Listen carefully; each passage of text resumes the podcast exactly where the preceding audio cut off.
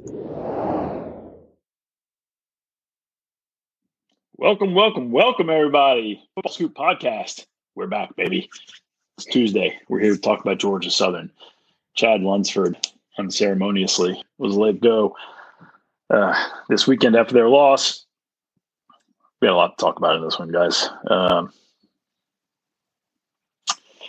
New athletic director came in 2020, came from the SEC.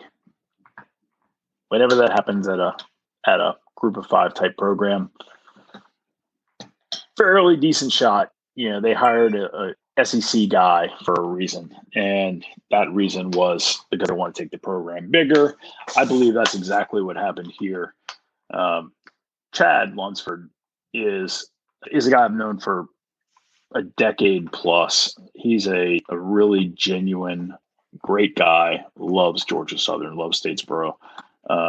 He loves the program, gave everything he had. You know, I don't know.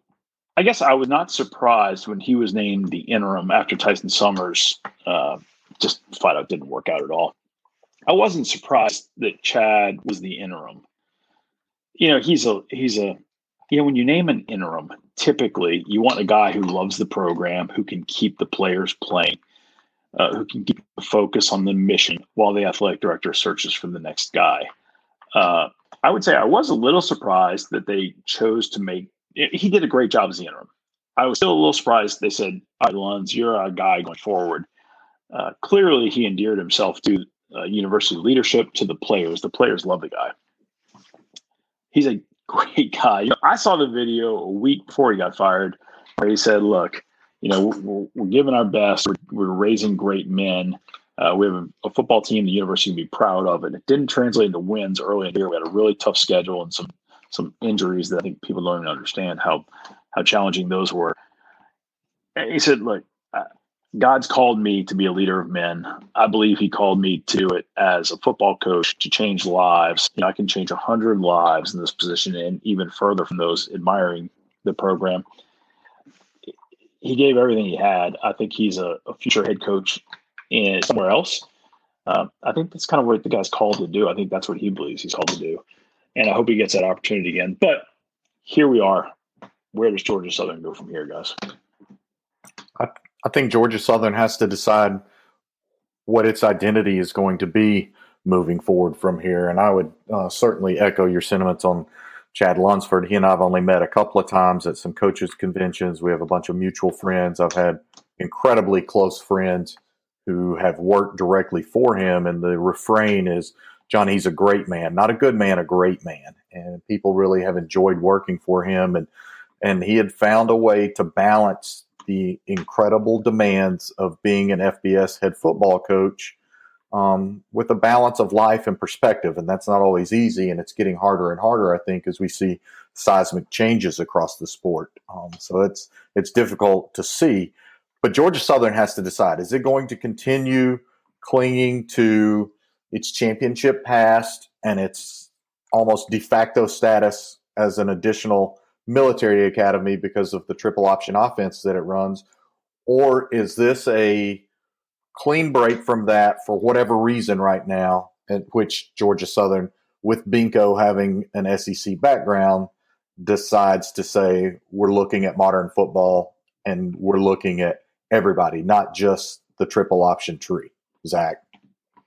Yeah, I mean, looking at Benko's background as an SEC guy, as a fundraiser, everything about that screams clean break to me. From my perspective, Benko looks at this job as, I'm going to go to Georgia Southern, raise a bunch of money, turn this program around, and then I'm going to be on the doorstep of running my own SEC operation. But as you mentioned, I mean, Erk Russell casts a shadow over that program that's going to stay for a long, long time. And they tried to break from the triple before, and it did not go well. So if you do break from the triple, you better darn get this hire right. So Georgia Southern, you know, moves up to FBS. And Zach, you touched on something there. You said, Benko, you know, fundraiser. The reality is they currently don't have the budget. I mean, they've been doing things on a bit of a shoestring. if you look, for example, like their recruiting budget at Georgia Southern compared to App State, right? App doesn't have a lot of money either. Hat Price spends 3 times, 4 times what Georgia Southern spends in recruiting. They need to raise money if they want to go with a bigger name. If they need to invest in the program, they're currently not. Just being blunt, they're not investing significantly. They don't have the budget they need to go big. Maybe I don't know. Maybe Benko's a great fundraiser. I don't know the answer to that. The locals, time will tell. We'll see. But so, are you guys thinking this is a big name, an older established name, or is this something different? Where are they going? I mean, I think that's the question that dictates not only this coaching search, but what we see Georgia Southern try to do as a program for the next several years. Because if we think they're sticking to the triple option, then you look at Bohannon at Kennesaw State, or you look at maybe Army because of all the natural ties already therein. Or do they, again, go to a completely different format? And as a coach texted me last night, there's a lot of great talent in that region. If Georgia Southern decides they're okay with the forward pass, they'll get a lot of interesting candidates. And that was a coach sending that to me unsolicited. There was a college coach in Georgia that I heard from yesterday. There's definite interest in that job, and there's definitely people who see potential. But again, what does Georgia Southern, and specifically what does the athletics director Benko see as the future for Georgia Southern? Yeah, again, I look at this and I, judging by Benko's background, and maybe I'm being putting too fine a microscope on this, but I'm seeing a guy with SEC ties, with that maybe SEC coordinator. But given the money disparity of what those guys are making right now, it may not make sense to go be a Sun Belt head coach if you're an SEC coordinator. But yeah, as you mentioned, there's no shortage of good candidates out there. I just to me, this seems clean break based on what we know about Benko and the stamp that he wants to put on this program. You mentioned Bohannon. That was the first guy that came to mind as soon as this opened. Kennesaw is actually a really large school, right outside Atlanta. Brian's a very good football coach. He's a leader. He's a guy that comes to mind that checks a lot of boxes. Wouldn't be easy, but most football coaches say, "Hey, I'm up for the challenge." Yeah, exactly. Dig in and go. Yeah, I mean, football coaches are competitors. That's why they're coaching. Almost without fail. They're competitors who also want to shape and help young people, I think, especially at the high school and collegiate levels. And Zach, you make a great point, and it's a conversation I had with a media person who's been around the Georgia Southern program for a long time this week, and he was asking me about a couple of SEC offensive coordinators, and I just sort of said, I think Lunsford was making around $700,000. How many SEC coordinators are already north of $1 million as coordinators without having to sit in the top chair, with being either extremely popular and always talked about for head coaching jobs and having all of the kind of leverage in their pocket. So I think you can get some really high quality, interested candidates, because Georgia Southern at the FCS level won, I think, 6 national championships, and it's been a consistent bowl team at the FBS level. But I still think Scott makes great points about the finances. What's it going to be? And even if they jump all the way from the $700,000 Lunsford was getting 2 to 3 years removed from a 10-win season, how far north are they going? And again, you're talking about Jim Chaney at Tennessee was several years ago making north of $1 million with really terrible results. You're talking about guys all over the SEC now. $1 million salary to coordinate on either side of the ball in the SEC is no longer the exception. It's absolutely the norm. Yeah, I just looked it up. Lunsford made $680 last year. And for a bit of perspective, Jake Spavital at Texas State made $800,000. So yeah. They're I'd say probably in the middle of the Sun Belt. So the question is, how much can Benko, how much can he raise to up that and make it potentially more attractive? But I still think this is a good job for the right person. I mean, this is a brand, a history of success. You have a passionate fan base, which you don't always have at the Sun Belt level. So I think this is a good job for the right person. Yeah, and you can recruit all over Georgia, which is one of the top 3 to 4 talent-rich states in the country. You've got easy access into the Florida Panhandle, especially Florida's eastern coast. You can go up and down the Carolinas. I think there are a lot of things that make this an appealing job, and it definitely has some built-in advantages because of that recruiting footprint that a lot of its league competitors do not have. But again, it's not just about augmenting the head coach's salary and moving on. Then you've got to look very hard at your assistant coaches pool as well. And I think, again, that's incredibly substantial. So you've got the cost to have dismissed Lunsford. You need to, I mean, minimum, you have to think they're not going to get somebody in there on a multi-year deal without averaging probably $800,000 or more. So you start talking about $800,000 4 or 5 years.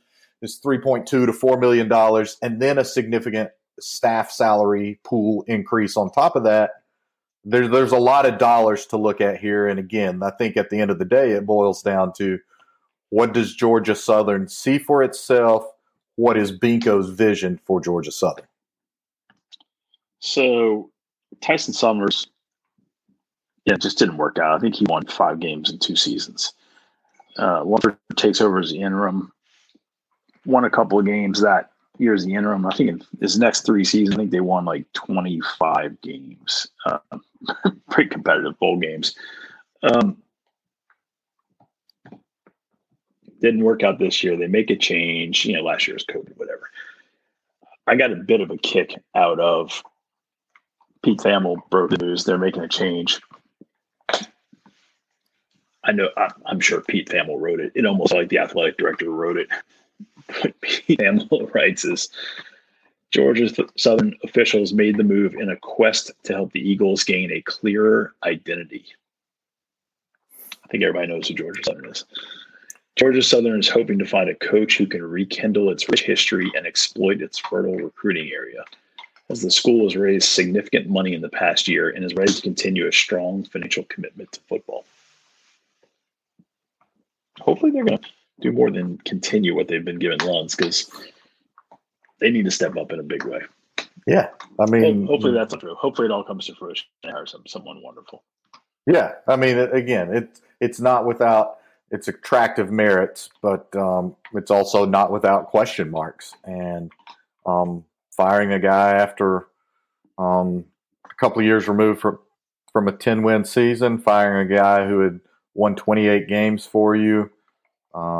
And yeah, you can reference the video or whatever, and the school buses are part of the tradition there. As college coach pointed out to me, that dates back to Erk Russell. I get all that.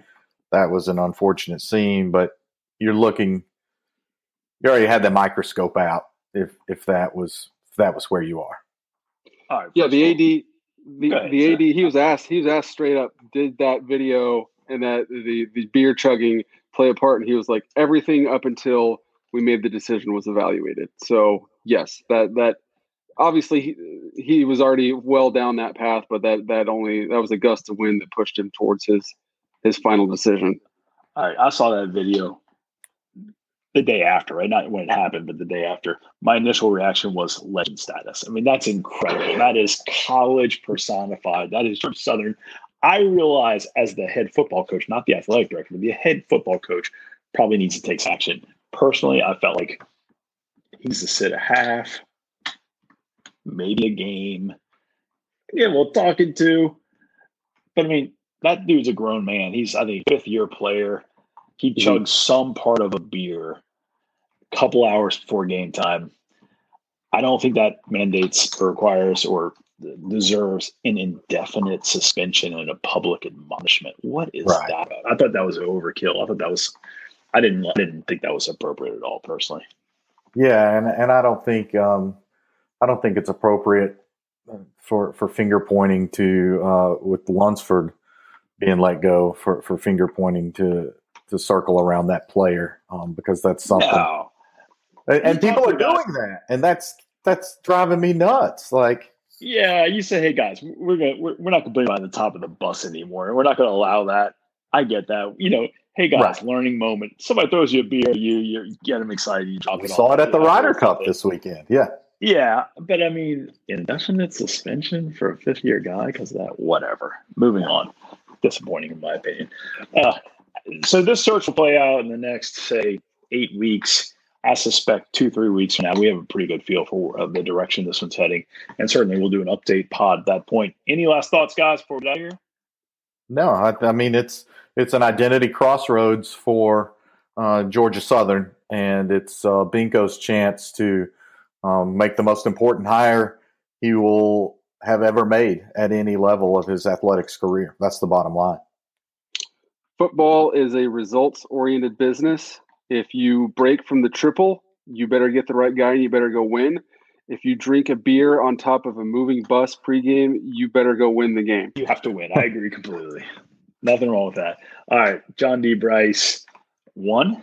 Zach_Barnett on Twitter. Guys are great follows. They're incredibly knowledgeable guys. Appreciate everybody joining us. Like, share, rate, subscribe, do all those things you do with podcasts. And we certainly appreciate having you here. Have a great day, guys.